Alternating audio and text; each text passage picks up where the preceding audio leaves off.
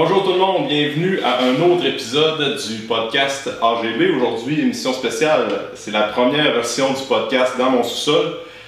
Euh, la, raison est simple, c'est parce que avant on faisait ça au Café Chaga, puis là, avec le, COVID et tout ça, ben, c'était un peu plus compliqué de faire les podcasts là-bas. Fait première édition dans mon sous-sol, puis là, j'ai la chance d'avoir mon bon ami Mathieu. Yes. Fait que tu casses, tu brises la glace pour la première fois dans le sous-sol. Bon, ben, un beau setup. Fait que euh, c'est ça, Matt, il arrive tout, euh, tout juste de Québec, où ce qu'il habite euh, euh, actuellement. Fait que euh, on va jaser un peu de son parcours, puis un peu. euh, euh, on va voir un peu comment ça, se- ça se on, passe. va, on va improviser comme à l'époque euh, de l'école. Ouais, c'est ça. Fait que, euh, ben, merci de, de- te déplacer, puis d'être euh, sur le podcast. euh, C'est un honneur de faire partie euh, de tes podcasts. Alright, fait que, ben, Matt, si tu, euh, pour les gens qui connaissent pas, là, tu peux-tu, euh, on pourrait expliquer un peu notre parcours, parce que nous autres, ça fait quand même longtemps qu'on se connaît. Ouais. On se connaît depuis le temps du physique action. Ouais, c'est ça. Dans, dans nos débuts euh, de l'entraînement. Ouais. Toi, t'as commencé à t'entraîner en. Euh, ben, moi j'ai commencé sérieusement en 2009. Puis Là, c'est là que t'avais un- une chaîne YouTube, là. Ouais, ouais, c'est ça, exact. t'avais commencé à faire Ouais, des vidéos quand ça. même. euh, Parce que moi, je jouais au football collégial. Puis quand tu avais une saison de football, mais tu, tu slackais l'entraînement, veux, veux Ouais. pas. Mais j'ai vraiment commencé à m'entraîner après ma, ma carrière de football Ouais, en 2009. Mais tu sais, j'avais peut-être commencé en 2005, ouais, mais j'arrêtais trois mois pour le football. ouais. Mais c'était en 2009 que t'as commencé à faire des Ouais, vidéos ouais, sur YouTube, là. Puis même, ils sont encore en ligne. Ouais, c'était, pas, c'était pas filmé avec ça à. Non, c'était avec un? Ouais, non, c'était Une un. petite caméra? Non, même pas. C'était, euh, tu sais, les iPod Nano. Ah, ouais. Tu sais, les- ça virait de même. Puis t'écoutais tes chansons avec ça, mais ça filmait aussi. Ah, Fait ouais. C'était pas de la grosse qualité, mais il y a des vidéos à 5000 views. Ouais, t'as quand même eu un gros reach avec ces Ouais, vidéos-là. c'est ça. Dans le temps au cégep d'Alma. tout, Ouais, dans le vestiaire du gym, c'était c'était chic. c'est là, que- c'est là que tu as commencé à faire du. euh, ben, tu posais un peu. ce Ouais, tu ben, je commençais à apprendre. ouais. Ouais. Fait que ça, ça a été de 2009 Euh, je te- ben, que je faisais du bodybuilding. Non, que tu commençais justement amateur à. Ah, je te dirais apprendre par 2000 toi-même. 2011. Là, 2000 ah, ok, apprendre l'entraînement. Ouais, c'est ça. Ah, je te dirais 2009 à 2011 Ouais. Puis, Puis après, on a commencé l'université, si je ne me trompe pas. là. Ouais, mais c'était en quelle année que tu as fait ta première compétition de. Euh, de- 2011. Ok, à ce moment-là, tu avais engagé un. Ouais, André, ouais, c'est André Longchamp de Beast Nutrition. Mhm. Puis après ça, là, tu as commencé à faire ta première compétition. Ouais, c'est ça, 2011 puis 2012. Je n'ai rien que fait deux. Ouais, ok. Puis c'est après ça qu'on est rentré au bac. Euh, je pense qu'on est rentré en 2011, 2012. 11, 2012. Après ma compétition, je parle entre mes deux compétitions. Ok, En tout cas, mettons 2012. ok. Ouais. Fait que parle-nous de ton parcours à partir de quand tu as commencé euh, L'entraînement ou? l'université, puis là, qu'est-ce qui t'a amené à être entraîneur, puis euh, Euh, l'ancienne de Shred aussi, ok. surtout. Là, que... Euh, Ben moi, dans le fond, euh, faut que je regarde la caméra ou c'est tout? Ah, regarde un Ah, tu veux. Ben dans le fond, euh, moi j'ai tout le temps été un coach. Je Ouais. dire, tu sais, je coachais au soccer, j'avais 16 ans, je coachais au football, j'avais 14, 15, 16, 17 ans. J'ai tout le temps été dans le milieu sportif. En train, je préparais des camps de soccer, j'avais 16 ans, j'étais déjà euh, crinqué raide avec mes joueurs, je faisais des euh, repêchages, puis ainsi de suite, Ouais. ainsi de suite. Puis euh, j'ai coaché longtemps aussi le football, j'ai coaché aussi collégial, sport-études. euh, j'ai dû coacher 8 équipes de football différentes dans la région du Saguenay-Lac-Saint-Jean. Mhm. Mais le gym, j'ai commencé à travailler en 2011 à l'école Charles Gravel. Ouais, ouais, c'est ça. Euh, c'est justement là que j'ai commencé à faire des suivis clients, à faire des programmes. Euh, je te dirais que le- les deux premières athlètes de fitness que j'ai entraînés étaient à l'école Charles Gravel. Ouais. Dans même un, il avait 16 ans, puis lui, il s'entraînait euh, trois fois par semaine sur l'heure du midi. On a quand même réussi à faire une compétition. Puis mon premier, premier athlète, à l'époque, c'était à l'école Charles Gravel aussi, il s'appelait Mathieu Racine. Ouais. Ça a donné que c'était mon premier athlète à vie, c'était quasiment du bro science Mhm. que j'avais fait. Il, avait, il avait tout gagné. Ouais. Fait que là, ça a incité tranquillement les gens à me faire confiance. Ouais. Puis au fil du temps, j'ai coaché plus de 100 athlètes différents. Ouais. Puis on a également fait, moi puis Alexandre, on, a fait- on est allé à l'école ensemble à l'université en 2012, on va dire 2012. Ouais. Puis euh, Alexandre, moi, puis deux autres amis, on était tout le temps, on était tout le temps assis ensemble. Puis ça donnait que moi, je voulais faire mon comique. Fait que là, je faisais des jokes toutes les cours. Ouais, c'est ça. Puis même que je me rappelle à l'époque, les, les autres étudiants riaient un peu de nous. Puis ils gageaient même, j'avais entendu par les branches qu'ils gageaient pour savoir c'est qui dans nous autres qui n'avait pas fini le bac. Ah ouais? Puis c'est qui qui allait genre échouer ou suite. Parce que les autres, ils le voyaient comme des clowns. Puis euh, je peux dire que mon bac, les résultats scolaires, ça a bien été, mais j'ai eu beaucoup d'obstacles. Parce que justement, j'étais trop clown, j'ai été renvoyé de l'école euh, deux ans. Ouais, J'ai eu des des- ouais, c'est ça. Ah ouais, c'est ça, deux ans, puis j'ai jamais abandonné, parce que l'ancien directeur à l'époque, sans nommer son nom, lui, il m'avait fait semblant que je ne pouvais plus jamais rentrer dans le bac, il fallait que je fasse les, pro- euh, que je fasse les procédures de, pour rentrer comme, euh, Comme, mettons, diplômé euh, collégial ou par expérience, puis que j'avais aucune chance parce que c'est des athlètes olympiques qui étaient pris avec expérience. Pourtant, j'avais plein de formations, puis j'avais quasiment terminé le bac. Ouais. Ouais, Et- et c'était quoi? Ouais, C'était combien de cours? ouais, à finir peut-être pour- 10 cours. Ok, ouais. Puis euh, c'est pire, c'est qu'au travers de ça, je leur repris 20 pour montrer mon sérieux, mais il m'avait dit non, toi, Mathieu, euh, c'est c'est plate, mais c'est pratiquement impossible que tu reviennes parce que les cotères, c'est rendu, c'est rendu fort. Ouais. Mais quand ça a changé de directeur, euh, allé- j'ai quand même appliqué, j'ai pas abandonné parce que moi, je voulais être entraîneur. Mhm.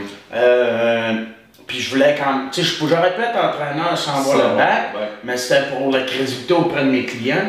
Puis. J'avais tout fait ça quasiment pour rien. J'ai même un, un certificat en activité physique. Ouais. Euh, puis finalement, la nouvelle directrice, elle m'a dit Mathieu, je comprends pas. Là, j'ai euh, fait ma demande pour rentrer avec expérience. Elle dit Je sais pas pourquoi tu es là, Mathieu, mais elle dit Tu avais juste besoin d'aller au registraire, puis ça fait longtemps que tu aurais pu rentrer, puis fini. Fait que moi, ça faisait deux ans que j'attendais. Tu parlais un peu ton temps. Ouais, c'est ça. Ben, tu sais, j'avais.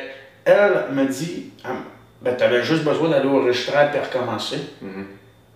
Mais ça veut dire que j'ai attendu deux ans en ville, puis deux ans d'université, je sais pas si vous le savez, là, juste en frais scolaires, c'est peut-être 15 000 Mhm.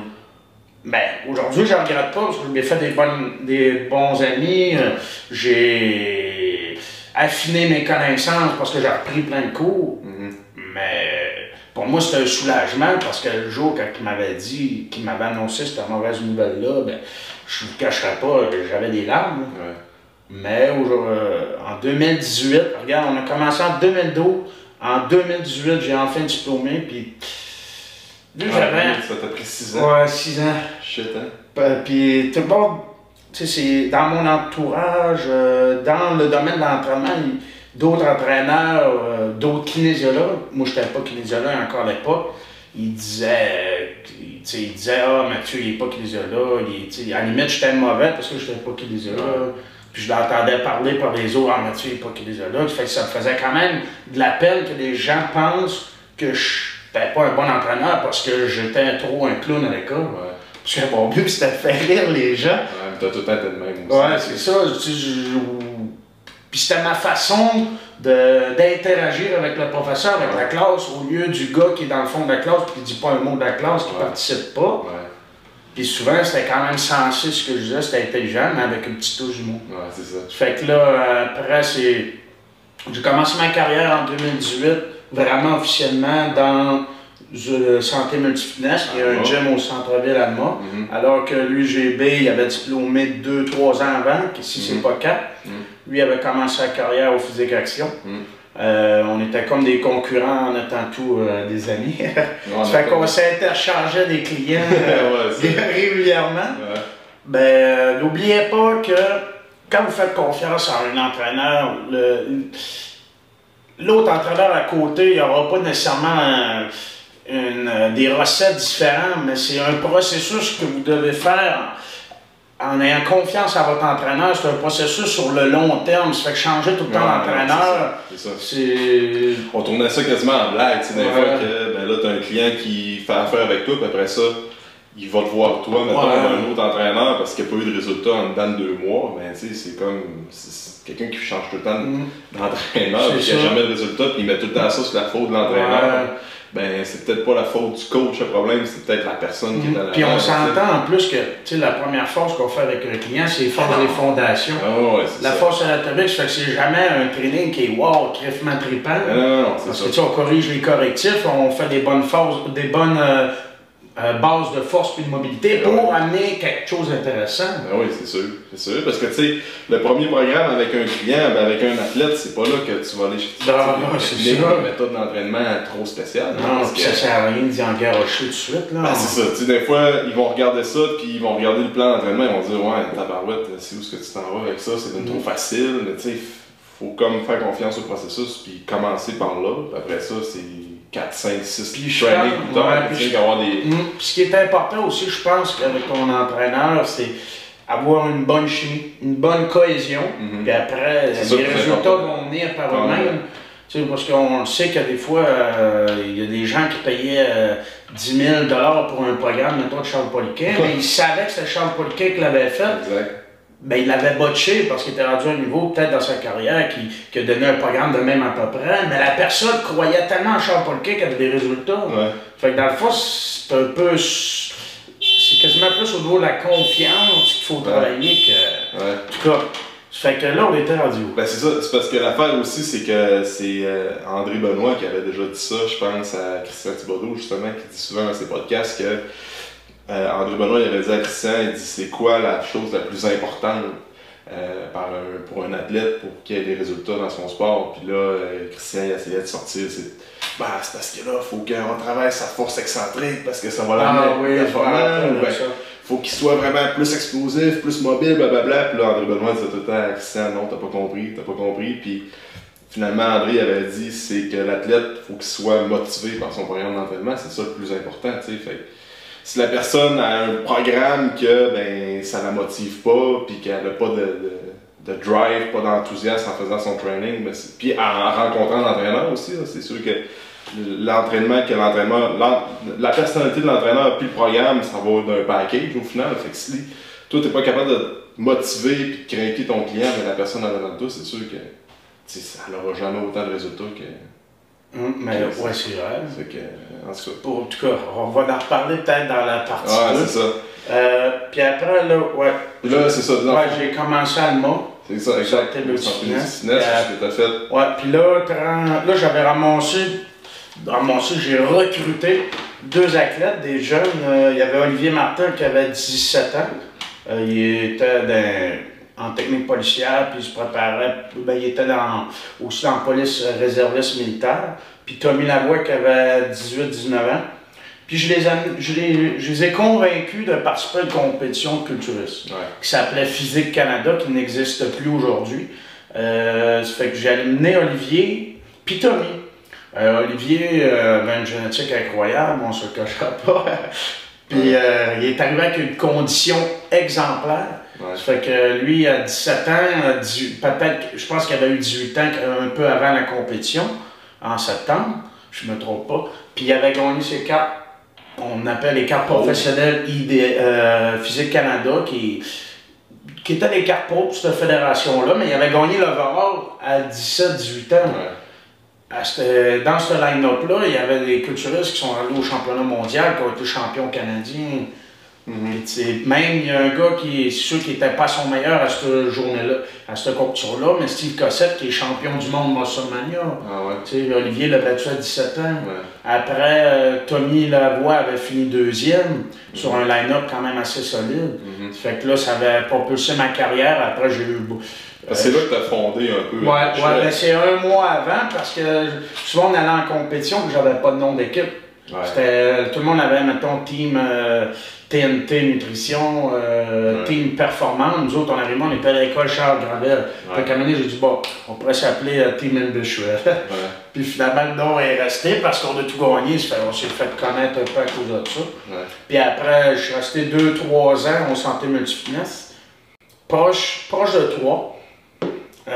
puis là, on a gagné des centaines de prix euh, depuis. Puis maintenant, euh, j'ai eu une offre pour venir aller travailler dans un maxiform à Saint-Apollinaire. Ouais, parce que là, t'étais à Alma, t'avais, Ouais, c'est mettons, t'avais fondé Ambition. Ouais, j'avais une quarantaine J'ai fait une quarantaine d'athlètes pour Qui venait du Lac-Saint-Jean. Saguenay-Lac-Saint-Jean. Ouais, c'est ça. Puis après ça, t'as été comme deux ans à, à être au multifitness, à rouler. Ouais, ben clients. au moins pas loin de 3 là. Pas loin de trois. Ouais, deux ans et demi, mettons. Ok. Puis après ça, c'est là que tu as eu un offre pour aller travailler Ouais, avec c'est ça. Christian Ben, Thibodeau. ouais, dans le fond, c'est t'avais ça. Avant qu'il. Ouais, avec qu'il était encore ouais. Puis en plus, c'est. J'avais eu l'offre avant l'été, puis j'avais refusé. Ah ouais. Parce que j'étais pas prêt à. Ça, c'était en quelle année ça? C'était Euh, c'est il y a deux ans et demi. Ok. Fait que c'est pas l'été passé, L'autre d'avant? pas cet été-là, mais l'autre d'avant. Ok. Fait qu'il y a trois étés. Puis j'avais refusé, mais à la fin de l'été, j'ai dit ouais. Je pense que. Pour grossir mon équipe, pour des raisons personnelles, euh, j'ai dit ouais, je vais. Je suis allé sur un. En une semaine, j'avais déjà. J'y ai annoncé que je voulais y aller. J'avais déjà déménagé. là.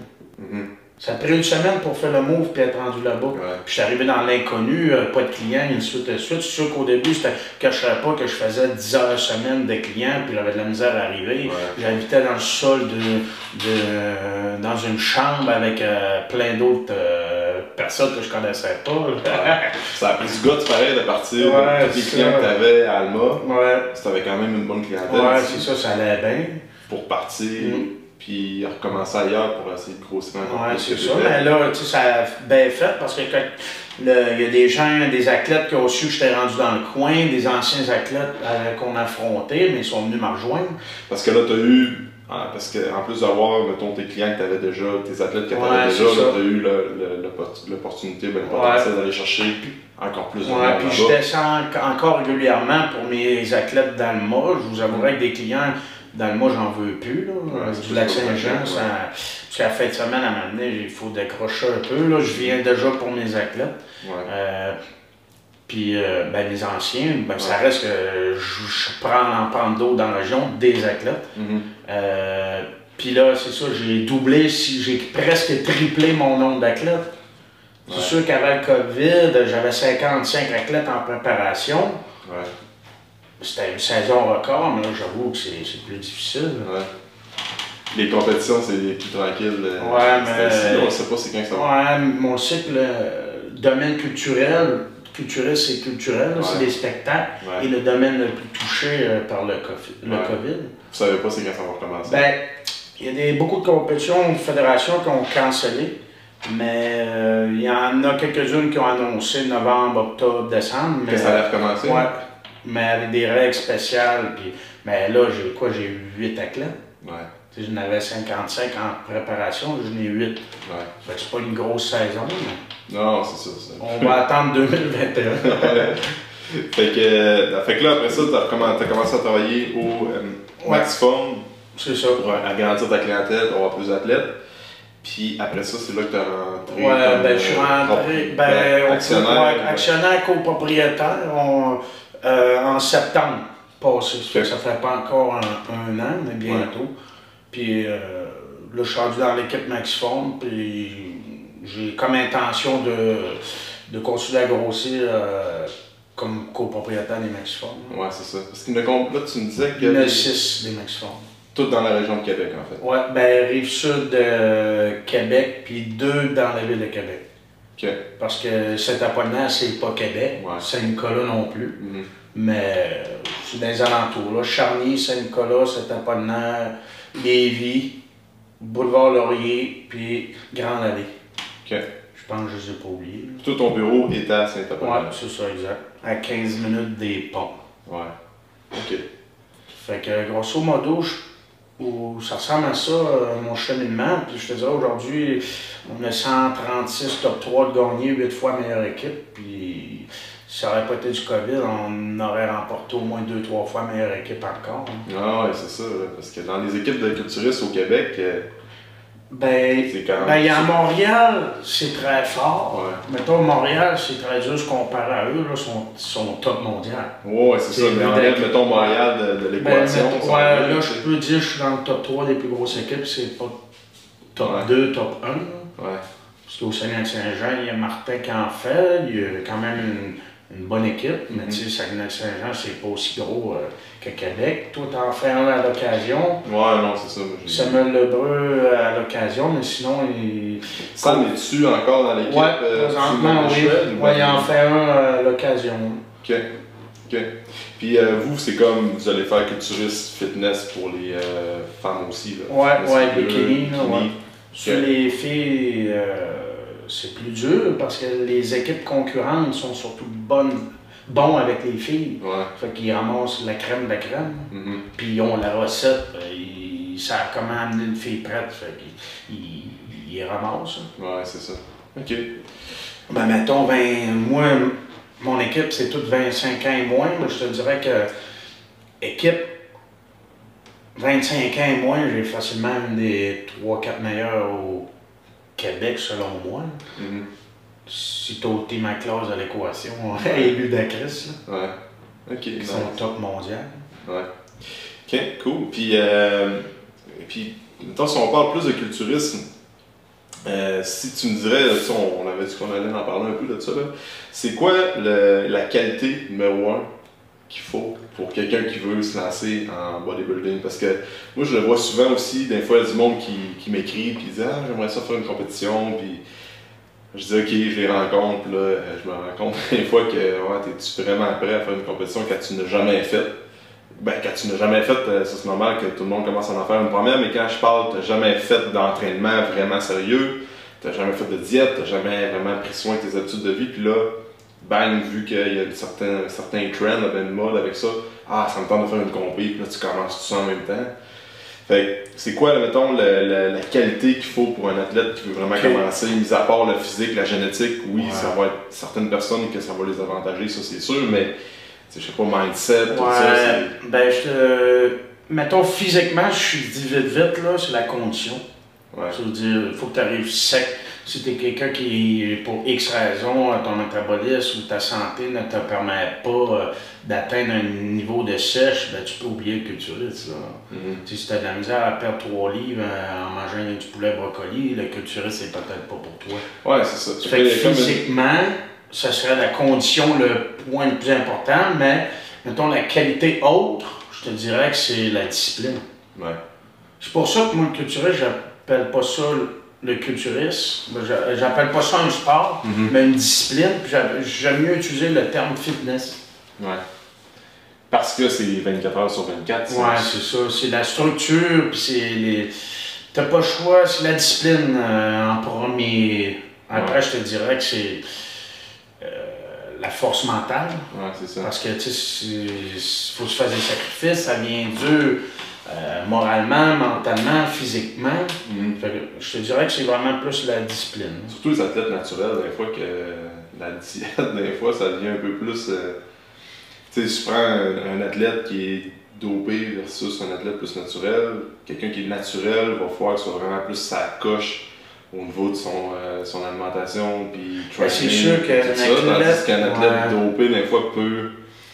Souvent, la diète est un peu plus, est un peu moins sévère vu qu'il y a comme des fois les produits qui compensent, ça, j'imagine. Ouais, ben, un athlète naturel, c'est sûr que lui, il peut pas se permettre de tricher. Ça veut Non, dire, il peut ça. pas se permettre de faire deux, trois cheat days euh, dans sa prep, là, euh, au gâteau, ainsi de suite, parce qu'il est, il est moins anabolique, on Mhm. pourrait dire. Euh, mais c'est sûr qu'un athlète open, moi j'utilise ce mot-là, Ouais. euh, les produits n'aident pas nécessairement à sécher. Non, ouais.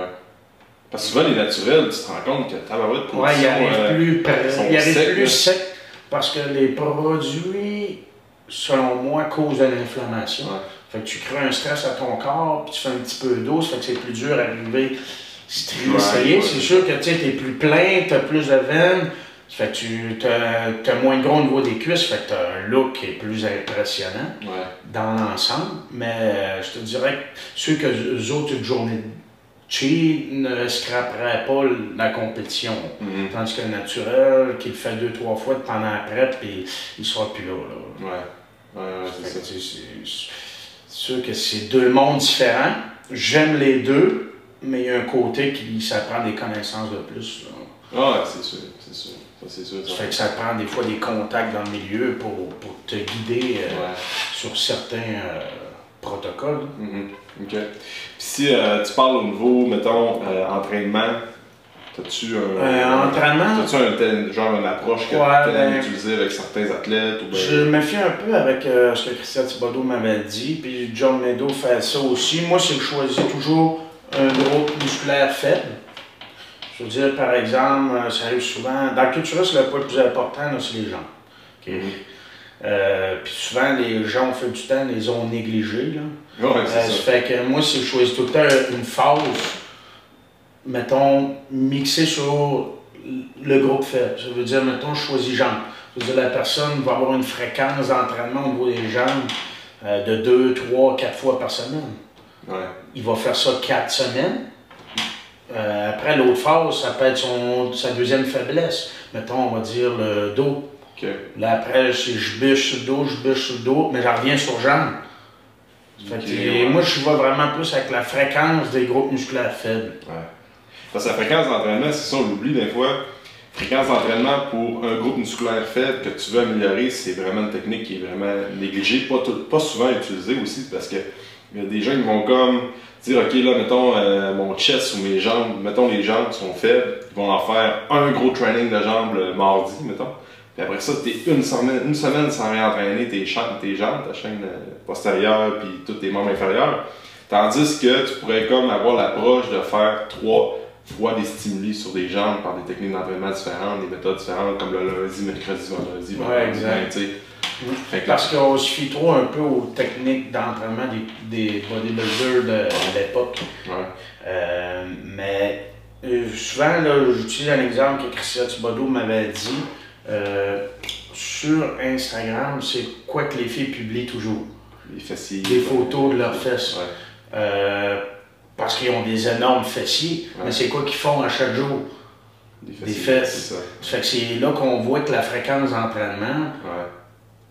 Aide à grossir le muscle. Ah ça c'est sûr. Fait que, tu sais, c'est- le même principe qu'un joueur de tennis euh, Ouais. qui claque tout le temps du côté droit, mais il y a un gros, Un il a gros bras du bras, côté droit. un gros bras du côté droit. Ça fait que la fréquence, moi j'utilise beaucoup la fréquence. Ok. Euh, puis après, ben, comme tout- toute bonne programmation, accumulation, intensification, accumulation, intensification. Moi, je ne fais pas de phase métabolique pour un culturiste. là. Non. Euh, on y va vraiment plus avec l'alimentation, à moins que la personne soit un type 1B, euh, il répond plus aux entraînements style CrossFit, mais là, je vais peut-être euh, y en donner dans ses phases d'entraînement, mais sinon, moi, c'est des trainings qui se ressemblent relativement. Je varie les méthodes d'entraînement, mais c'est tout, souvent des méthodes, même en intensification, qui ressemblent un peu à l'hypertrophie. là. Ouais, ouais, c'est ça. Parce que là, euh, il nous reste plus beaucoup de temps avant une compétition. Souvent, les gens viennent me voir 3, 4, 5 mois avant une compétition. Je j'ai pas le temps de faire de phase anatomique. C'est direct qu'on essaie de créer du muscle en, en étant en déficit calorique. C'est Mhm. plus difficile, ça se fait, mais c'est plus difficile. Ouais, ouais, c'est sûr. Par exemple, qu'on prend euh, quelqu'un qui, qui a une faiblesse, il veut commencer une compétition dans 6 mois, il a une faiblesse au niveau des jambes. Fait que là, tu vas commencer, tu vas faire faire, tu vas montrer les poses, tout ça. Euh, toutes les poses obligatoires, en a combien d'où? Euh, ben, culturiste, il y en a 8. Huit? Classique bodybuilding, il y en a 5. Puis men's physique, il y en a 2. Ok, bon. Fait qu'admettons, bodybuilding, il va faire les poses devant toi, tu vas dire, bon, mais là, tu manques de jambes par rapport aux proportions de ton corps, tout ça. Fait que pendant le premier mois, tu vas lui faire faire des jambes 3, 4 ou 5 fois par semaine, là, tout dépendant. Peut-être pas 5 fois par semaine, c'est un peu Ouais, trop, pour là. récupère. Ouais. Mais tu sais, tu vas, tu vas fais du cardio. Là. Ouais, c'est ça. Fait que tu vas jouer beaucoup sur fréquence d'entraînement au niveau des jambes. Après ça, tu l'envoies. Euh, tu vas le suivre aussi euh, à chaque semaine, tout dépendant de ton- tes suivis. Puis après ça, tu te rends compte qu'après ce training-là, sa faiblesse, c'est le dos.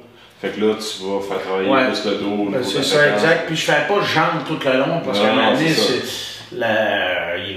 même à augmenter la fréquence comme ça, il va peut-être finir par avoir des problèmes articulaires. Puis même le ça. muscle ne voudra plus, ne répondra peut-être plus aussi bien. Ce sera pas tout le temps des gros exercices. Ouais, non, non, c'est ça, c'est ça, exact. Puis c'est pas Des fois, c'est l'entraînement de jambe, ça peut être deux, deux trois exercices, là. Ça Non, peut être ça. leg extension, le cœur, le mollet, là. Ah ouais, c'est ça. Tu rajoutes trois exercices là, mettons 8-7 là, mais c'est 8-7 de plus à la fin de la semaine. Ouais, pareil. c'est ça. Parce que quelque chose qui faisait bien, moi, dans le temps, quand je voulais vraiment grossir mes jambes, c'est que le lundi, c'était un gros training plus dominant en squat. Puis après ça, le vendredi ou le jeudi, c'était quelque chose qui était plus dominant en chaîne postérieure, fait que soit un deadlift, un Ouais, ça. Puis le mercredi, milieu de la semaine, euh, j'allais faire un peu de genre des leg extensions, des plus high Ouais. un peu de leg curl, un peu de malaise, à faire Ouais, comme moi, ça. j'avais ouais, fait ça un petit j'aime- bout. puis- ouais, J'aime bien ça, euh, mettons séparé, mettons quadriceps, ski au jambier. Puis même dans le ski au jambier, j'en profite tout le temps pour mettre un deadlift. Là. En même temps, il travaille son dos, Ouais. sa chaîne postérieure. Ok.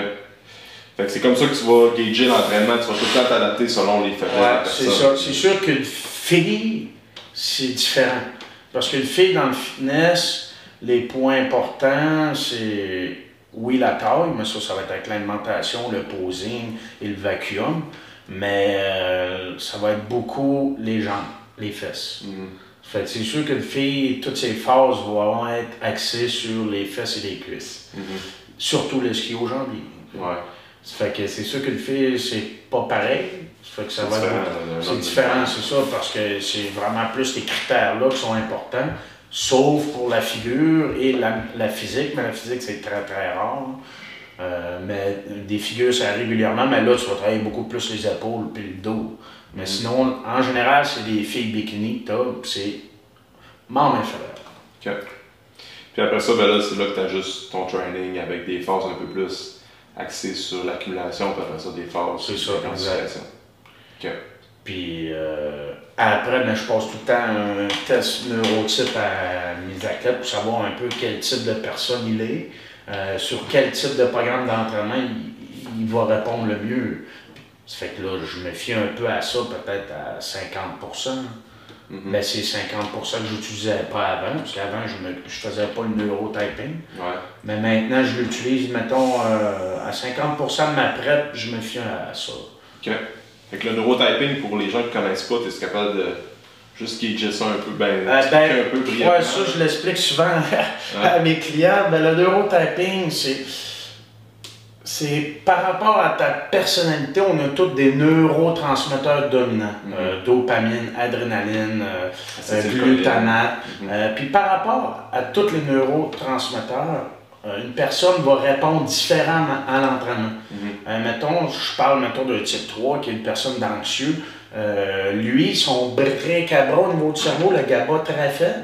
La sérotonine, la pédale de frein également très faible. Cette personne-là ne pourra pas euh, récupérer d'un entraînement neurologique. Non, C'est-à-dire, lui, sa phase intensification, mais peut-être qu'il va travailler encore en haut de 6 répétitions. Ouais. Tandis que dopamine dominant, le neurotransmetteur de la motivation, euh, lui, il va peut-être travailler en intensification en série de 3-4. Ouais. Euh, ça fait que c'est vraiment savoir quel neurotransmetteur est dominant chez toi. Ouais. Après, même au niveau de l'alimentation, ça change également. Comme un adrénaline dominant qui est un type 2A comme moi, euh, c'est quelqu'un qui a besoin de variété. Ça fait que lui, tu vas varier beaucoup sur ses techniques d'entraînement, ses principes d'entraînement. Tandis que le type, ben toi, j'en reviens au Type 3. Ouais, type 3, ben lui, tu veux pas trop varier ses exercices parce qu'il veut se voir évoluer sur la technique lors d'un squat. Ouais. Euh, Ça, souvent, le type 3, c'est quelqu'un que tu vas dire Bon, ben là, cette semaine, tu as mis 200 livres au squat. Puis là, il faut, que- faut qu'il y ait l'approbation de l'entraîneur. Ouais. Puis là, tu es prêt à mettre 205 livres. Il y a vraiment besoin de. te- ben, dans le fitness, c'est dur, un type 3. Ouais, pro- ben, Parce que, probablement. euh, parce aussitôt- que- C'est ça. Aussitôt que tu coupes les glucides, Ouais. c'est une personne qui fait déjà beaucoup d'anxiété. ça fait que là, Introverti beaucoup. C'est ça, puis- ça fait que tu coupes les glucides, il a tendance à avoir quasiment la misère à dormir, puis là, il, s'il n'a pas perdu 1% dans sa pince, c'est Ouais, quasiment la fin du monde. là. Beaucoup. Souvent dans le bodybuilding, c'est des types 2A, adrénaline dominant, Ouais. qui est le caméléon social, et le 2B, qui est le glutamate dominant, amplificateur émotionnel, qui est le émotif. Ouais. Lui, c'est l'Arnold Schwarzenegger de l'entraînement. Fait que c'est, des, c'est quand même le fun à entraîner. C'est des doubles contractions, des tempos lents, des pauses. Ouais. Euh, c'est vraiment le type bodybuilding. C'est une personne qui a besoin de bien paraître. Fait que c'est souvent. Parce ce qu'il a besoin de l'approbation des autres, il aime ça, C'est ça. s'entraîner pour le look qu'il va ça. présenter auprès des autres. Ouais, puis, ça, rem- puis tandis que le 2A, l'adrénaline dominant, qui est mon profil, je répète, euh, mais lui, il a besoin de l'admiration des autres. Ouais. Fait que c'est comme, il s'entraîne, pour- c'est inconscient, là, on s'en rend pas tout compte, mais on s'entraîne un peu pour avoir l'admiration des autres, tandis que le 2B, lui, c'est plus pour son image que l'admiration des autres. C'est Ouais. juste bien pareil pour lui, mais pour les autres aussi. En tout cas, c'est- ça, ça ressemble un peu. C'est proche, mais il y a des petites Ouais. euh, différences. Fait que. euh, J'imagine qu'un type 3, euh, euh, quand ils arrivent, c'est ça, des fois ils sont capables de faire la préparation, puis ils font leurs 12 semaines de prep, mais quand ils arrivent sur le stage, déjà là que tu es introverti, puis tu ta confiance en soi, il faut vraiment que tu, tu travailles sur ça, puis là tu arrives pour être exposé devant comme une centaine de personnes dans une salle, faut que tu payes, faut que tu poses dans le chest, puis Ouais, c'est sûr que des des fois, les, peut, euh, les pauses sont pas autant fluides. Parce que Mais, quelqu'un qui est plus type 2, ben lui il va, être- ouais, c'est ça, exact. il va prendre le show, même un Mhm. type 1 aussi, il Ouais. va le show. Type carrément. 1A, c'est quand même rare dans le bodybuilding, ça va être plus des personnes de force Ouais. dans l'homme fort, powerlifting. Mais euh, un type 3, par exemple, j'en reviens sur le type 3. Par exemple, c'est quelqu'un qui va suivre la Ouais, va être- Lui, il ouais. trichera jamais. Non, non, il va tout faire Puis à la c'est ça. Puis le 2B, lui, il faut que tu le pinces à chaque semaine, sinon il triche. Tu sais, Ouais. c'est- il triche sa diète. Fait que tu sais, ça, c'est grosso modo les neurotyping. Ah Ben, vous pouvez toujours aller voir sur T-Nation ou écrire sur Google neurotyping si vous voulez plus d'informations. Parce que, tu sais, le, le principe des neurotransmetteurs, c'est quelque chose que ça existe depuis longtemps dans l'entraînement parce que Charles Poliquin a Ouais. ça à l'époque. Puis Christian Thibodeau, il a comme amené, il s'est un peu fié sur Charles, mais il l'a vraiment mis à son Il l'a image. il l'a retravaillé. Il a travaillé beaucoup. Fait que le, le principe de Christian, il est vraiment malade quand tu viens qu'à le Mm. comprendre comme il faut. Puis au-delà de, dans l'entraînement, ça t'apporte tellement en tant qu'être humain, puis sur ta personne, tu es plus capable de comprendre pourquoi tu agis ainsi dans telle situation de ta vie. Puis en plus, des fois, c'est fou, là, je vois des clients, mettons, ça fait autant d'années que nous autres qui s'entraînent. Puis euh, je, je dis, mettons, euh, toi, euh, c'est des. Tu fais ces techniques-là. Toi, ce qui va être bon pour toi, c'est ces techniques-là d'entraînement, parce que j'y ai fait son test de profil. Il dit, ben oui, il dit, je fais tout le temps ça. Ouais. Il dit, j'ai dit, comment ça, tu fais tout le temps ça? Il dit, ben c'est comme ça que j'ai des résultats, puis c'est comme ça que j'ai du fun. Puis je dis, non, toi, des techniques de, comme ça, euh, c'est pas pour toi. Il dit, Crip, t'as raison, quand je fais ça, je me sens comme de la merde pendant Ouais, une semaine. Puis j'ai aucun gain, j'ai même pas de fun à m'entraîner. Mais cette personne-là, c'est un type 2B.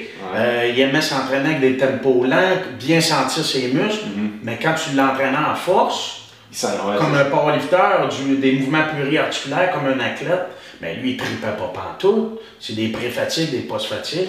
Mhm. Fait que ça m'appre- ça m'apprend à mieux connaître mes athlètes et mes clients. Ouais. Puis je, je passe pas toujours le questionnaire à mes clients, mais je leur fais un résumé de chaque. Moi, j'appelle, je les appelle par des personnages. Mhm. Comme ça, ils n'ont pas besoin de comprendre que c'est dopamine dominant. Ouais, Ou un ça. A, je l'appelle Donald Trump.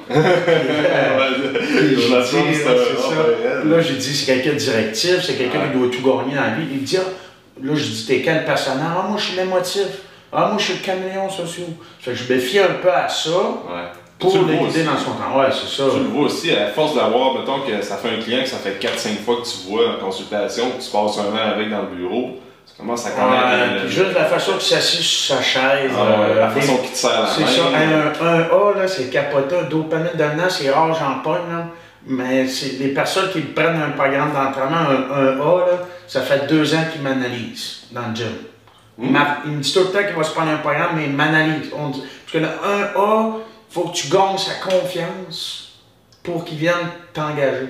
Fait qu'il faut. Là, il t'écoute tout le temps parler quand tu es en train d'entraîner les autres pour voir ce que tu dis, ça a du sens. Ah ouais? Puis ça, des, mais un A, ça fait tout le temps un an, deux ans qu'il me regarde euh, travailler, puis là, oh, à il se pogne un programme. Ouais. Parce que lui, il a besoin d'être convaincu que tu es supérieur à lui dans l'entraînement Mhm. pour se prendre un programme. C'est ça, c'est ça qui est Ouais. capoté. Ah ouais, c'est ça. c'est- Oui, parce que des fois, il va y avoir des. Tu sais, quand tu vas prendre, mettons, deux types 1 dans la même salle, qui est vraiment du monde qui ont besoin de, de leader le groupe et de prendre toute la place, là, au-delà de l'entraînement, mais dans, mettons, avec leurs amis, ben, dans leur cercle, cercle social, c'est sûr que quand il va y avoir deux types 1A, il y en a un des deux qui va gagner. Là. Ouais, c'est comme un peu le mâle alpha. Ah ouais, c'est ça. Tu sais, Il va serrer ta, euh, ta main un peu de même en position dominante. Ouais. Euh, tu sais, il va prendre beaucoup de place sur la chaise, sur le lieu de, de la consultation. En tout cas, c'est tous des trucs posturales. Ouais. Ça, je pas un. Moi, je, je lis aucunement le, le- la posture, mais à un moment donné, au fil du temps, on vient capable pareil. là. Oh, ouais, tu le aussi, là, comment ça. Qui est devant toi, comment il se présente, tout ça. Fait que ça, c'est une des armes que j'utilise de plus dans mes préparations. Le neurotyping, je suis également un kinésiologue. Mhm. Fait- Puis également, je fais du fitness. Fait qu'on peut dire que j'ai trois, trois armes qui m'aident à encadrer Ah mes ouais. athlètes. là. Parce que pour avoir, mettons, fait, pour entraîner du monde en bodybuilding, puis comprendre un peu la game, je pense que t'as pas le choix d'avoir fait au moins Ouais, une compétition. c'est là, ben, pour- ou- C'est sûr que certains coachs, comme Tim McLeod, il n'a jamais fait de sa vie, mais il est en, il est- c'est un, lui, c'est un, euh, voyons, un autodidacte. Euh, Ouais. Il a tout appris, euh, il, a, il a payé du monde pour se faire instruire, il a fait beaucoup de lectures, il a des contacts, mais sinon, je pense pour peut-être connu un peu de moment de stage. Comment montrer un double Ah ouais, ben, c'est ça, tu sais. c'est à que- quelqu'un si tu l'as jamais fait, à moins que tu sois bien encadré. Ouais. Parce que peut-être que tu prends quelqu'un qui entraîne du monde en bodybuilding ou en fitness qui n'a jamais fait, ok, il va être capable d'amener quelqu'un stage ready, mettons, qui va être cut puis qui va avoir le, le physique pour, mais des fois, il faut que tu apprennes à comprendre ton- la personne devant Ouais. toi. là, tu sais. Euh, c'est facile de dire à quelqu'un qui est devant toi, qui est euh, low carbs depuis 6 semaines, qui mange aucun Christy glucide, puis là, Ah, on va recouper encore. Ouais, Puis puis tu sais que un an de euh, cardio. 4 ans plus quatre ans plus tôt, c'était toi qui étais assis Ouais, là, puis que ça. faisait 6 semaines, t'avais pas le glucide dans le corps, puis ça va déjà. T'es mo- t'es comme sûr- limite au niveau de ton. C'est sûr qu'au hockey, tu mettons, on prend un exemple du hockey, il y a certains coachs qui n'ont jamais joué au hockey de leur vie, mais c'est des, pers- des personnes euh, spéciales. là. Ouais. Comme dans le fitness, il y en a qui réussissent. euh, Oh, ouais, c'est ça, ça Mais- pas. mais en général- C'est un outil de plus que toi. Ouais, tu c'est sais. ça. En général, je pense que tu as raison. Ben- Même des fois, j'aimerais ça faire une compétition pour. euh, parce que là, ça a comme été dans l'oubli, le monde ne savent plus que j'en ai fait. Pour montrer que je, suis capable, je suis bon, pour aller chercher peut-être des, des athlètes de plus. là. Ouais, tu sais, ça te permet justement de te remettre dans le game C'est un ça. peu. Puis... C'est ça. Puis j'ai jamais atteint. Ben, dans mes deux compétitions, j'ai jamais atteint une condition qui était digne de mes athlètes. Fait que des fois, je- j'ai un peu ça sur le cœur. C'est pour ça que j'aimerais ça un jour retourner sur le stage. Je voulais y retourner en juillet, mais avec tout ce qui est arrivé, euh, j'ai pas pu euh, tenter l'expérience. Ouais, fait que c'est quelque chose que t'aimerais faire. Ouais, ben peut-être quand je vais avoir une période plus morte en- de job, de, de- d'athlète. Après, ça prend du temps aussi. Ouais, c'est ça. Ben, c'est 7 jours sur 7. Puis Ouais. t'es- si tu te prépares en même temps que d'autres athlètes, puis il faut que tu, tu- tu vas peut-être les délaisser un peu là, pour Mhm. penser à toi, ou Mhm. ainsi de suite. Ouais, ouais. Ah non, c'est ça, tu sais, pour faire un peu, le, donner le même exemple aussi, c'est quand on disait qu'il faut que tu apprennes, à exemple, tu as fait du culturiste pour un peu mieux comprendre l'athlète devant toi, mais c'est un peu la même affaire quand tu t'entraînes, tu pour donner une technique d'entraîne- d'entraînement, ou donner un mouvement à quelqu'un Tu n'as jamais fait? n'as jamais fait. Tu sais, il y a plein de coachs qui font pas de squat, mettons.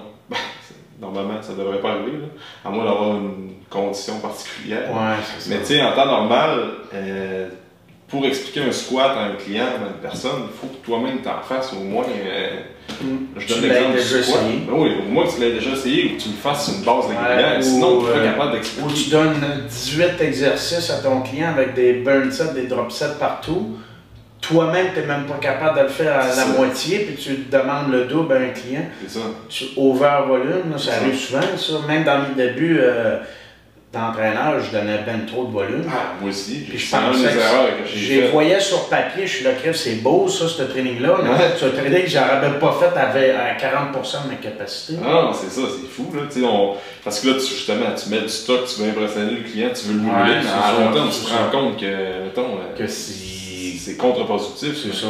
Trop de volume d'entraînement, tu viens mettre ton athlète à Mm. terre. Puis, euh, comme le même principe que le monde, il se fie au raquage pour savoir si c'est un bon training ou non. Non, c'est ça. Mais être trop raqué, ça peut être un training de. Ouais. Comme être pas raqué, ça peut être un excellent training. C'est ça. Mais Exact, on se fie beaucoup au, au- au ressenti pour savoir que c'est un bon training, Ouais. mais encore là, fiez-vous pas là-dessus. Si je veux que tu sois raqué, tu vas être raqué. Ouais. Mais mon training, il était peut-être vraiment mauvais, puis le volume n'était pas respecté. C'est ça. Ouais. Puis, tu sais, aussi l'affaire, c'est. Moi, ce que je dis pour gager un peu le, le raquage puis les courbatures après l'entraînement, c'est correct, admettons, le lendemain, tu as fait pec d'eau, mettons, tu sens un peu, tu sens que ton chest a travaillé puis ton dos a travaillé, mais pas de là à même pas être capable Ouais, de ça. Puis capable mettre ton manteau. Ouais, ça. ça arrive souvent, ça Ouais. Ben, c'est sûr, la première fois que tu vas au gym, ou ça Oui, six c'est mois, mais là, si ça fait ça encore après un Ouais. an que quand d'entraînement. tu es embarqué dans la périodisation, tout ça, Ouais. tu devrais sentir quand tu, pars- tu changes de phase d'entraînement, ben, une, nouvelle, une nouvelle technique d'entraînement qui arrive dans ton training, tu vas le sentir un peu, mais ça devrait pas être à chaque séance. Ouais, non, surtout, euh, tu sais, que des fois, il y en a qui sont raqués une semaine des jambes, puis ils sont là. euh, Ouais, c'est ça. Bon training de Ah, jambes. c'est ça, Puis il est plus efficace nulle part, puis la fibre musculaire a trop été déchirée, elle Exact. se reconstruit, elle crée même pas de muscle, là, elle vient juste au stade initial. Ouais, c'est ça. Puis euh, côté nutrition, c'est quoi? Tu, tu... Comment Euh, tu as une approche grosso modo là, Ouais, ben nutrition, euh, je commence tout. Moi, c'est que je commence progressif dans un sens. Ça veut dire, je commence, mettons, le plus facile possible, qui est manger sainement, Mhm. avec un petit peu de cardio, puis tranquillement, je, je, je fais des retouches. Ça veut dire, soit j'augmente à la hausse, parce que la personne répond très, très, très bien, Mhm. ou je diminue à la baisse. Ça peut être au, soit que je touche euh, au, mettons, euh, je vais réduire les glucides un peu, ou j'augmente les cardio de 5 minutes, ou j'ajoute un, un brûleur de gras sans stimulant. Mais je, je me garde tout le temps les armes jusqu'à la fin. Ouais. Mais il y en a, tu sais, du monde qui obéit à la lettre puis ont un bon métabolisme. Ça se peut que la diète, le cardio, les suppléments, c'est pareil du début à la fin, Ouais, parce que. à part les deux dernières semaines Ouais. parce qu'il répond bien. Ça fait que moi, je me vois pas. Moi, mon but, c'est que l'athlète ait la prep le plus facile possible. Ouais. C'est-à-dire, je veux pas le faire souffrir. Pour rien. Pour... plus, Puis à un moment donné, ça répond. Ça va peut-être répondre une compétition, mais il n'en fera peut-être plus jamais parce qu'il n'aura pas aimé ça. Puis à la deuxième, son corps ne répondra plus parce que tu vas trop l'avoir coupé. Ça fait que j'essaie tout le temps de la faire le plus facile possible. Puis je fais des ajustements à chaque semaine. Ou aux deux semaines, Ouais. dépendamment de comment ça a répondu. Ouais. Souvent, c'est aux deux semaines. À chaque semaine, c'est peut-être exagéré. Le corps n'a pas le temps nécessairement de Mhm. s'ajuster. Mhm. Puis, euh, tu peux commencer une diète à 300 grammes de carbs, comme l'autre à côté 500, puis l'autre à côté 150. Ouais, c'est ça, ça dépend. Mais l'alimentation, ça reste des aliments qui se ressemblent. La viande maigre, euh. Ouais, c'est ça. Puis à ce temps, c'est savoir c'est quoi qui répond mieux pour ton athlète. Mais si ton athlète ne te donne pas de feedback, puis il respecte plus ou moins la diète, c'est dur de s'ajuster. Ah ouais, c'est ça. Parce que là, euh, tu sais pas c'est quoi qui fonctionne, qui fonctionne pas. Fait que tu sais, normalement, tu vas commencer un petit peu plus haut. Tu comptes-tu les calories ou ben? Ouais, je les compte. Tu comptes les calories, fait que tu vas commencer un petit peu plus haut en calories, assez haut en protéines, modéré glucides, modéré Ouais, lipides. c'est ça. Euh, puis après ça, tout dépendant comment est-ce qu'il réagit sur les pinces, là, tu peux ajuster Ouais, la- puis au look, là, les hauts look, les pinces, le, le- les pinces puis le body fat, puis Ouais. euh, la pesée. tu sais. Ouais. Sur la pesée, c'est rien qu'un indice de plus, le look un indice de plus, puis les- le body fat un indice de plus. Mhm. Puis euh, je te dirais que un gars, j'ai grosso modo, peut finir sa diète le jour J à 2200, 2400 Calories. calories. Mhm. Mais il a peut-être commencé à 3200, 4000. là. Ouais, c'est ça. Dépendamment de la personne, bien sûr, c'est une moyenne que j'ai donnée. Ouais, ouais, c'est ça, c'est global, là, c'est pas. euh, on prend pas ça pour Puis après, mais tu, tu n'as entraîné aussi, puis tu n'as fait aussi des, a- des athlètes de fitness, puis tu n'as fait également les compétitions. Mais tu sais qu'à la fin aussi, il, y a la petite retouche, là, la touche finale, là, Ouais, qui est pour certains un deplete, un, low carb, un no carb, euh, Mhm. euh, loading carb, un loading water, euh, jouer avec le sodium, le potassium. À la fin, c'est des. Tu fais des touches personnelles par rapport à l'athlète puis par rapport à toi, ce que tu maîtrises aussi. Ouais, c'est ça. Puis si tu, tu l'as jamais essayé sur un athlète, mais c'est quasiment un guess que tu prends. Ouais. Mais à date, ma recette fonctionne à 95% du temps sur les individus. C'est sûr que c'est pas pareil, pareil à chaque, mais la finale, fonc- ce que je fais fonctionne en général tout le temps. Fait autrement dit, ben, de- en règle générale, tu peux commencer haut en glucides, graduellement, tu vas baisser les glucides Ouais. jusqu'au temps de la C'est compé. ça. C'est là qu'une semaine avant, une couple de jours Ouais. avant, là, tu vas faire ton dépli, tu C'est vas ajuster l'eau. C'est euh, ça, exact. Comme il y en a qui font le contraire. Comme Christian Thibodeau, lui, c'est le contraire, il coupe tout de suite En, en glucides. en glucides. Ouais, puis lui, il, veut que son athlète soit prêt. Les, il y en a sûrement d'autres qui le font. Mettons, par exemple, les quatre premières semaines. Mhm. Puis après, je te dirais pas tout ce qu'il fait, c'est- Ouais. mais euh, après, il fait peut-être un peu l'inverse de moi. Mais je pense qu'il y a plein de chemins qui peuvent amener Ouais, c'est ça. à Chaque une coach, chaque Puis après, c'est ce que tu maîtrises. Ça. Aussi, ça dépend c'est qui t'as. Tu sais, si, mettons, Christian, il y a des athlètes, ça fait de haut niveau, national, mondial, mais ces personnes-là, ils, ils ont déjà vécu des moments de stage, fait qu'ils sont Ouais. prêts à souffrir direct au début. Mais moi, mes athlètes, souvent, c'est des nouveaux, c'est des Ouais. jeunes, c'est du monde qui sont étudiants, n'ont pas trop d'argent, sont sont pas autant prêts à souffrir que l'athlète de niveau national qui a cette compétition. Fait Ouais. sais, il faut que tu y ailles aussi avec le, le type d'athlète que tu as. Mhm. Moi, c'est souvent les débutants, je peux pas les faire souffrir direct au début. J'en aurais plus d'athlètes. Ouais, c'est ça. Ouais. Fait que, tu sais, c'est ça. Il faut que tu prennes de l'approche parce que tu commences tranquillement, puis après ça, tu t'ajustes. Plus ça C'est va, ça. plus. euh, c'est ça, exact. Ok. Puis aussi, l'affaire, c'est que probablement que tu vas être d'avis, c'est que quand 3-4 semaines avant la compé, il faut que tu sois. Faut que ton lot Ouais. commence euh, vrai Ouais, straight c'est ça. stage ready. Sinon, tu peux pas te fier sur la dernière semaine où ce que tu déplies, tu coupes tes corps, tu fais. Tu loads ton eau, tu ajustes ton sodium pour changer ta, ta shape euh, du, de A à Z. Ouais, idéalement, il faut que tu sois prêt. Tu on sait que la dernière semaine, le look, il Il change. change beaucoup, mais il faut que tu sois prêt deux, trois semaines avant pour ça. Puis athlètes ben, qui ont malheureusement qui trichent un peu tout le temps, puis le coach il, sait, mais en même temps il ne sait pas parce que vous ne dites pas. Ouais. Mais ils seront pas prêts. Puis euh, embarquez-vous, regarde, je vais le dire à la caméra là. N'embarquez-vous pas dans le fitness si vous n'êtes pas prêt à suivre à la lettre ce que le coach dit. Tu sais, c'est- ça arrive seule fois là. Mhm. Mais si c'est répétitif, c'est quasiment quotidien, ne te lance pas dans le fitness. Tu vas mettre des sacrifices, de l'argent Ouais, pour. Puis tu vas t'engager un coach pour pas respecter ce qu'il dit. Tu es peut-être mieux de juste t'entraîner par plaisir pour garder une bonne santé que te lancer dans le fitness. Ouais. N'oubliez jamais ça. Ouais. Parce que c'est un sport quand même assez. euh, c'est intense. Hein. Tu sais, quand tu veux vraiment faire une compétition, là, 12 à 15 semaines avant, là. Puis, faut vraiment que tu te puis moi, j'avais tendance avant, là, j'ai changé ma ph- philosophie euh, quasiment dans les derniers mois. J'avais tendance à prendre n'importe qui qui voulait en faire. Mhm. Tu sais, euh, sans nommer de nom. euh, tu sais, j'adore faire plaisir aux gens. Je suis un people pleasure. Mhm. Mais à un moment donné, c'est. Si tu viens voir ton coach à trois mois avec une compétition, puis t'es es un gars, puis t'es à, t'es à 16% au-dessus, peut-être qu'il aurait fallu que tu te prennes un suivi sur le long terme. Ah Comme la fille qui est à 25%, c'est plate, là. mais Ouais. Trois mois, c'est pas assez, là. Non. Puis, tu sais, prends-toi un suivi sur le long terme, ça va me faire plaisir de t'aider, mais le fitness, c'est pas pour toi là, là. Ouais. Cette année, peut-être dans deux ans, Ouais. mais pas là. Ouais.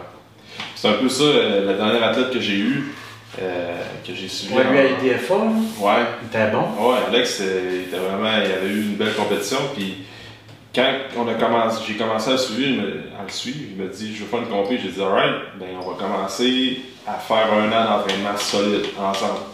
Fait qu'un an avant, j'ai commencé à le suivre, fait ses trainings, puis après ça, tout, tout week-end nutrition, tout ça. Puis là, un an, je dis un an, c'était plus un 8 mois. Quand il était vraiment, là, je savais qu'il était assidu, je commençais à le connaître. Là, on a dit, bon, bang, on s'en va pour 12 semaines de, de diète, puis on tweak un peu plus au niveau de la nutrition, supplémentation, tout ça. Puis ça a super bien fonctionné. Puis c'est là après, surtout, tu sais, quand tu finis ta compé, tu prends 2-3 semaines plus, plus relax, tu revenir à une, une alimentation saine, mais un peu plus équilibrée. Mais tu sais, après, là, on travaille encore ensemble pour essayer de gagner de la masse pour une prochaine compétition. Fait que c'est plus Mais aussi, ça, c'est l'idéal. Ouais. Plus en plus, je, je signe des athlètes sur le long terme, ça veut dire des préparations d'un an. mais idéalement, trois mois, là, c'est pas assez. Non, J'en prends presque plus, là, Ouais. les trois mois, là, à moins d'avoir un potentiel génétique Ouais. de fou. Puis pas le temps de trois mois Non, tout changer moi, j'ai pas le temps de connaître l'athlète. Ouais. Fait que je le répète à la caméra, si vous voulez faire affaire avec euh, moi ou euh, GB ou un autre coach de fitness, préparez-vous sur le long terme. Pareil, un an dans une vie, ça va vite. là. Ouais. Ah ouais, quand même. Quand même. Fait que, euh, cool, mais c'est assez, euh, c'est assez complet par rapport à l'entour de, mettons, du gager un peu plus côté euh, culturiste, tout ça, pour le monde, des fois, qui s'interroge comment s'enligner, par où commencer, là, ben, tu sais, juste suivre les bases, puis après ça, on va voir où est-ce que ça mène, tu sais. Puis si vous avez des questions, gênez-vous pas à poser à Alexandre ou à moi-même, ça va nous faire plaisir de vous répondre. Puis Mhm. tous les clients du Saguenay-Saint-Jean qui veulent euh, suivi, Alexandre, c'est probablement la personne que je connais qui a le plus de formation et de compétences. Ouais, Ça fait que je vous suggère. Puis ceux euh, dans le coin de Québec qui veulent euh, la motivation même, le gagnant, vous irez me voir. Où est-ce qu'on peut suivre, Matt, sur Euh, ben, ma page Facebook, Team Shred. Euh, Instagram, Snapchat également. Site web, je l'ai condamné parce que j'en prépare un autre sous peu. Ok. Euh, puis il y a des gros moves qui s'en viennent, nouveau logo. euh, ah ouais? Ouais, Ouais, je, je te le montrais tantôt. Ok. Ah, il est fait, euh, il est assez débile. Nouvelle uniforme, euh, Ah ouais? euh, nouvelle euh, section de l'équipe élite, réservée à l'élite avec un autre nom avec une association d'une autre équipe, mais euh, je dis pas tout euh, de, que devant la caméra. c'est ça qui s'en vient pour, Ouais, c'est euh, ça s'en le- vient pour 2021. Nice. Ça fait que. euh, Cool. Moi, je vais mettre tous les liens euh, dans la description de la vidéo pour te suivre sur Instagram, Facebook, tout ça. Fait que. euh, fait que merci euh, ben, merci. Matt d'être venu euh, sur le podcast, puis on va se dire dans un prochain épisode. Puis n'oubliez pas de euh, partager l'émission, partager le podcast, c'est vraiment apprécié, ça permet euh, ben, à plus de gens de voir le contenu. Fait que si ça peut intéresser quelqu'un qui voudrait commencer une compétition de fitness, ben peut-être y en parler de ce podcast-là, ça pourrait grandement aider. That's it. Ouais, Merci, merci. Merci d'avoir passé un moment avec nous. Pour tout commentaire, suggestion de sujet ou invité, communiquez avec nous en commentaire ou par message privé. N'oubliez pas d'aimer, de partager et de recommander le podcast, c'est grandement apprécié. On se rejoint dans un prochain épisode.